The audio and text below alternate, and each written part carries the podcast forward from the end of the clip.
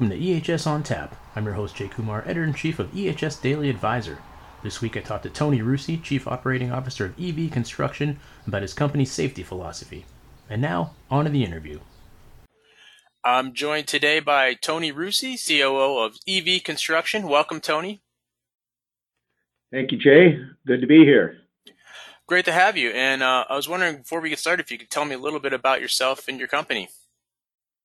Yeah, myself, um, I'm uh, the Chief Operating Officer of EV Construction, and until just this past uh, January 1, I held the Safety Director title as part of my either VP or COO title for close to 30 years. So, very much uh, a big part of our safety program throughout most of my career.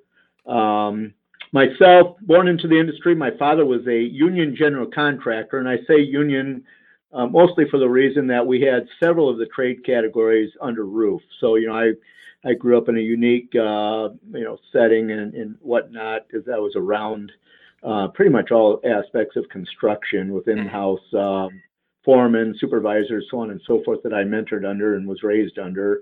So great upbringing in the construction industry. Left the family industry in my oh, late 20s, and uh, have kind of uh, been in that leadership role, uh, you know, most of my whole career.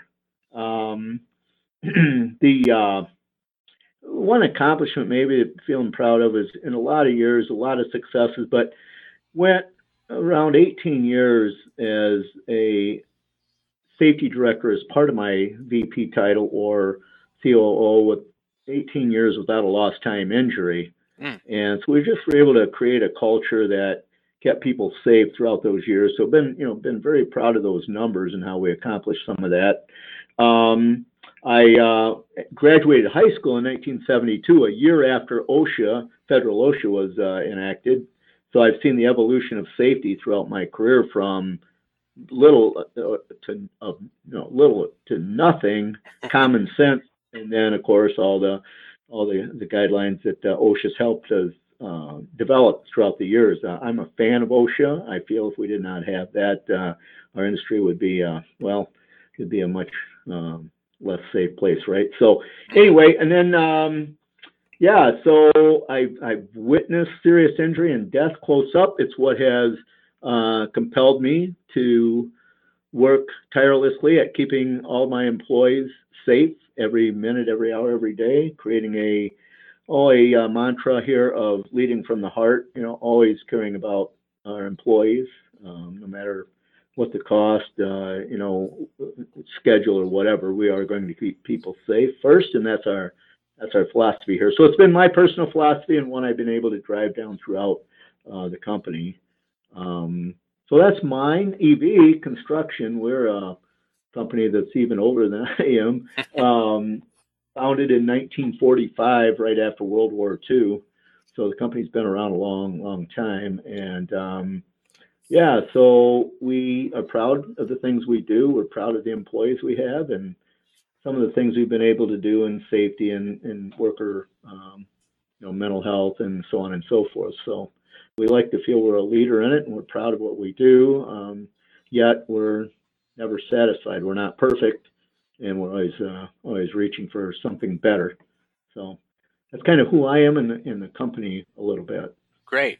Well, I wanted to congratulate you on winning the Moving Beyond Compliance Award from our Safety Standout Awards uh, uh, that just happened a little while ago. And, um, you know, I was going to ask you about EV's philosophy on worker safety, but you already kind of explained it. But um, I, I, I, guess I could uh, want to know just a little bit more about sort of, um, you know, what does EV do to ensure that you know workers' mental health is taken care of?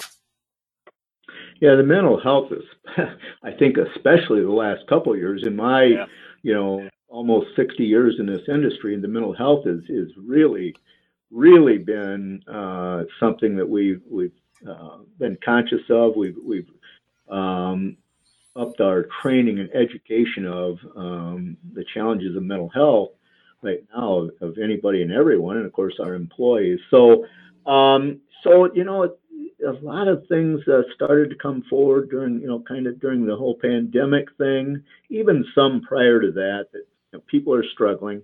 Um, fortunately, we already had some people in place that we've been working with, um, and some programs that we're able to to kind of uh, take to the next level to address some of the issues we were seeing or concerned about. Um, so we got all of our leaders, pretty much all of our managers of anything, foreman, supervisor, whatnot, certified in in uh, in training of recognizing, you know, um, people who are struggling with mental health issues, and uh, so we have regular training on that, what to look for, what some of the things people might be going through, and then directing them to where they can get some assistance with that, both through a program with Pine Rest Mental Health Hospital here in in uh, the West Michigan area, um, and then through our corporate uh, uh, chaplain who meets with people discreetly. Um, and uh, that was brand new. At first, it didn't take off. I think people were a little leery of it,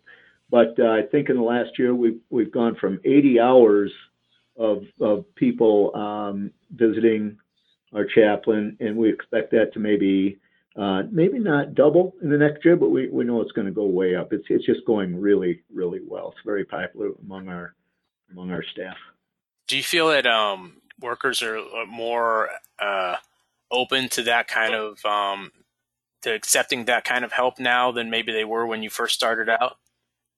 Oh, definitely. Yeah, you didn't. You know, being an old guy, you didn't talk mental health. You know, in those days. And today, what's changed is uh, we have a very close knit group here. Out of 150 employees in our construction uh, division here in West Michigan, they're a tight knit group. So as people seek help for, uh, help for different things, they talk to others. And pretty soon now you've got a group of three or four people that you know spend a lot of time together, and you know the word goes out. Mm-hmm. The word goes out among those groups, and um, so we know that the feedback we're getting from some of the people uh, has been way beyond what we could have could have uh, guessed, uh, what we could have hoped when we uh, when we introduced Pastor uh, Josh to our team. And like I say, at first there was some reluctance. First couple months was very little, and then all of a sudden, boom! It, it just took off. And uh, so, yeah, definitely, people are much more willing today to talk about those issues. Um, I myself have, have had some experiences that I'm able to talk to individuals about and help direct them to professional help because I, I'm not a I'm not a uh, expert, and uh, but yet the company is very committed to providing uh, help um, at no cost to the employee because obviously that's one of the barriers for a lot of people is the cost. And uh, so we've removed those barriers, and that's really opened the uh, opened it up to more participation. And I was wondering if you could explain a little more the role of the corporate chaplain. Um, he also attends um, safety meetings as well, right? Yeah, he attends every one of our monthly safety meetings, and he has the first. We'll do a quick introduction on the month and what how we've been safe for the prior month, kind of a thing, and then he takes on the next 10 to 15 minutes, and he'll present on a number of different topics, uh, all centered around, you know, mental health and stress and you know the anxieties people have today for a number of different reasons. And and uh, so it's a very popular part of our monthly safety um, program. And um, yeah so uh, he, he's at everyone. And those meetings are attended by every employee. If they're not in west michigan if there's people from around the country they're zooming in mm-hmm. and uh, so the whole company from the receptionist to the uh, maybe a worker that's right out of high school. Everybody is in attendance uh, at that monthly safety meeting. How did uh, EV deal with the pandemic in terms of, I, mean, I, imagine you guys kept working because there was work to do and it was outdoors, but how did uh, sort of, you know, you mentioned the last couple years have been tough in terms of mental challenges. I mean, I imagine that, uh, you know, that the pandemic really kind of pushed that. Yeah, our industry is a little bit unique because we have office employees, right? So of our 150 in our construction division, um, 100, 100 of those are in the field. They're out there working. Right. And then 50 are in the office, totally different environment. And uh, so we had challenges in that the office was able to work remotely, most all of them. And uh, we allowed that to happen. Well, the field were you know, they were concerned that well, we have to still work, and so we had to we had to meet with them individually and in groups and say, hey, it's really hard to hang a door or um, pour concrete from home. You know, you can't do that, right? So we had to establish some guidelines for their safety, um, giving them the confidence that we were doing everything possible to make sure they were safe. And uh, also, we weren't outside that much. Uh, when a lot of that hit early in the spring, there, a lot of our work was inside. We do a ton of work inside hospitals, senior care facilities, where you already have a number of your clients and their patients and whatnot that are compromised. So we had to set up programs immediately to continue with the construction, which they required us to do, to keep our own workers safe, but also keep our client and their their patients and residents safe. So um, we had, I would want to give credit primarily to two individuals who took the lead on setting up the protocols in a very quick manner um, to to be able to do that. So you know the screening of uh, workers coming in, both our own and our trade partners, our subcontractors, um, and giving our clients the confidence that we could continue work and yet do it safely. It was a real challenge. I've never had anything close to that in my 60 years in this industry. Um, but we had some employees that just took charge of that, and I was just uh, just amazed by what they came up with in a very short time. Have things sort of returned to normal now, or are you still kind of using some of those safeguards that you were using um, at the height of the pandemic? Yeah, it, like hospitals and some senior care, we still have some challenges that are different than that are still different than what we had, uh, you know, pre-pandemic. Mm. So, but it's a lot easier now. It's not quite as people people have figured it out, right? So the first several months, everything was brand new. Nobody quite knew, you know, what to think and how to react and so on and so forth. So we developed those systems. Now it's become habit uh, a little more, and especially with certain clients who require things, whether it's in food and beverage, whether it's in healthcare or senior living, we know what they expect. So um, it's made it easier. Um, when it's going to return to pre-pandemic, who knows, or even if it ever will in some of these institutions, we just don't know. Yeah, I imagine it's always going to be with us in some way. Um, you know, it seems like it's kind of hanging around like you know, like a like the flu almost. So, um, I imagine that you know we're going to have to deal with some form of COVID going forward pretty much forever. Yeah, I, I wouldn't doubt that there'll be something. Of course, all of those uh, industries that I just mentioned, even pre-pandemic, there were an unbelievable amount of safeguards sure. uh, to keep people safe and uh, so infectious, you know, uh, uh, concerns uh, in hospitals. All of that's always been around. So we've always had um, guidelines to, to keep um, our clients and again their patients or their residents safe. So uh, a lot of that was maybe easier for us because we were already doing a high level of that. Mm-hmm. Uh, the pandemic just took took it to a whole nother level. And like I say, if it continues at some uh, level, you know, we're ready for that. It's it's like I say, it's kind of gotten to be habit now. Yeah. Um, one of the other things that you uh, mentioned in your application for the awards, um, uh, an area that you exceed OSHA compliance in is first aid and CPR. I was wondering if you could talk a little bit about sort of what you do for uh, first aid. Well, we have every one of our foremen and, uh, field managers, some people call superintendents, are uh, are uh, trained and on the site. So where the OSHA requirement requires one person on site, we typically have two or more, a lot of times three or four uh, that are trained in in, uh, in, in CPR and and uh, so we're more than covered there. We're always well beyond the um, minimum standard that OSHA requires.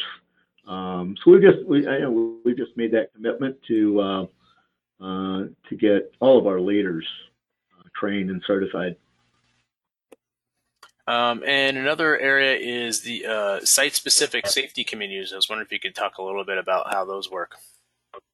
Yeah, that uh, is something I started about seven or eight years ago. We had a client in the food and beverage industry who was really, really tough to, I guess, keep uh, confident in our ability to work uh, safely and, and, not create issues within their facility. It was about a $28 million uh, plant renovation and expansion, mostly all within the working uh, facility. And uh, so the challenge is a lot of times when we have, let's just say we have a dozen or, or 20 other trade contractors working on that project, getting them all to buy in to what you're needing to do to keep workers safe and to keep the client uh, happy. I just thought, you know what, let's grab somebody from each company, uh, not only the foreman or supervisors, let's grab some really good tradespeople that are just really top notch. And we started a, a, a site safety committee, a project safety committee, and it just went so well. That client went from concerned to confident that we really had things handled right. So it went so well. Uh, subsequent projects after that, that had any kind of challenges or were large in scale, um, it uh, is something we instilled and, and implemented, and it's just gone really, really well. Our trade contractors are um, happy to participate, to take a leadership role, and not just require the general contractor uh, to be the safety um, cop, if, if, you will. So it empowers uh, people from their own companies to focus on worker safety on a daily basis, not just you know, whenever you have a meeting and you talk about safety, it's a daily conversation. So it's just been something we've done. It's just been, just worked really, really well. We have not had an ambulance on site in, I don't know, well, over 15 years, I'm sure. And, and that's unbelievable on the type of work we do. Um, you know, given your, you know, you've been in the industry for so long, I was wondering if you had any thoughts on sort of um, the generational differences, uh, you know, between, between workers. You know, I mean, obviously, you know, we were talking a little bit about sort of the old school attitudes um, about, you know, sort of, uh, you know, kind of rub some dirt on it and get back to work kind of thing. But you know, what do you what do you see, you know, for the younger generation of, of workers that come through um, in terms of safety and sort of how they're, uh, you know, committed to it? Yeah, this is a subject I could probably talk a lot longer about. I'm I'm an interesting old guy. I don't have I have never had bias on age. Back when I was a young person, I didn't have bias toward old, and now that I'm old, I don't have a bias toward young. I think I think we have great people in all generations, and I've always worked hard to just try to find the best out of each generation. Each one is challenged with different things. So the younger generation is since they're new to it, um, it's much easier for us to get them to um, understand the why uh, we're doing safety, um, and they buy into it quickly because they don't really know anything different. It's actually that older generation that comes in here. Let's just say I hire a 50 some year old carpenter, and he's not worked around that kind of uh, safety um, culture before. It's harder for him. Right. And a lot of ways. those people a lot of times those people have worked for 30 years and not so much as maybe cut a finger. Mm. And so they wonder about the why. Why do I have to do this? Right. And um, if they've not experienced close up or themselves had a serious injury or someone close to them, sometimes they wonder, well, why do I have to do this? They can be the they can actually be the tougher ones to get buy-in from sometimes. But um, I think the methods we've used um, I don't know that any company has a higher level of buy-in from their employees than we do. And uh, again, it's uh, just finding the best, no matter what generation you're hiring from. Just just find the best. Great character. Um, and it really it's it's a very simple thing when you talk about hiring character. But people with great character will buy into what you want to do. And um, if you're honest with them, you're, and you and you're consistent in your message and your program, I don't care what generation, you can get buy-in. So I don't look at the younger generation as any kind of a challenge. Mm-hmm. I look at them as actually being able, uh, being easier. Sometimes get up to uh, get buy-in from, And uh, so, yeah, I, I'm a little bit different from a lot of old people. We'll talk about the generational differences. Um, you know, and, and one thing that I, I, have heard from folks is that you know younger workers tend to move, you know, switch jobs more often. You know, they're, they're not necessarily looking to stay at a company for you know 10, 20 years. Um, yeah, have you seen that from your employees, or is it more of kind of folks are, are willing to stick around longer? No, I don't. We don't uh, see that too much. I mean, if I remember back being young, I left the family business in my late 20s and I moved around a little bit. I think when you're younger and you have some confidence in yourself, mm-hmm. um, maybe chasing another dollar an hour or chasing a little more money or something is, is, is always been there. But um, do does does this younger generation do it more? I'm, I don't have the data in front of me to question one way or the other. Um, all I know is is I've been hiring and unfortunately terminating since my early 20s in my dad's business, and I don't see the differences that people talk about personally. I don't personally see it. Uh, but again, it's how you treat your your people, how you compensate, how you you know spend time with them, make connections. Um, sometimes um, I think leadership has changed uh, more. I think there's maybe some bigger differences in how companies lead and, and treat employees than maybe it used to be. Yeah. But um, I personally don't don't see that. All right. Well, Tony, I want to thank you so much for joining me today. This has been great. Good, Jay. Yeah, um, that's uh, all we can do. Very uh, happy to uh, receive this award. We work hard for those things. Our employees uh, deserve these kinds of things. They're the ones that have made this happen. So thanks for uh, thanks for uh, this award, and um, yeah, we take it seriously. We appreciate it. All right, thank you. That wraps up episode 119 of EHS on Tap. You can find more information about the show and listen to on-demand episodes at ehsdailyadvisor.blr.com. You can subscribe to the show on SoundCloud, Amazon Music, Google Play, iTunes, Podbean, or wherever you get your podcasts. Thanks for listening, and I hope you join me next time.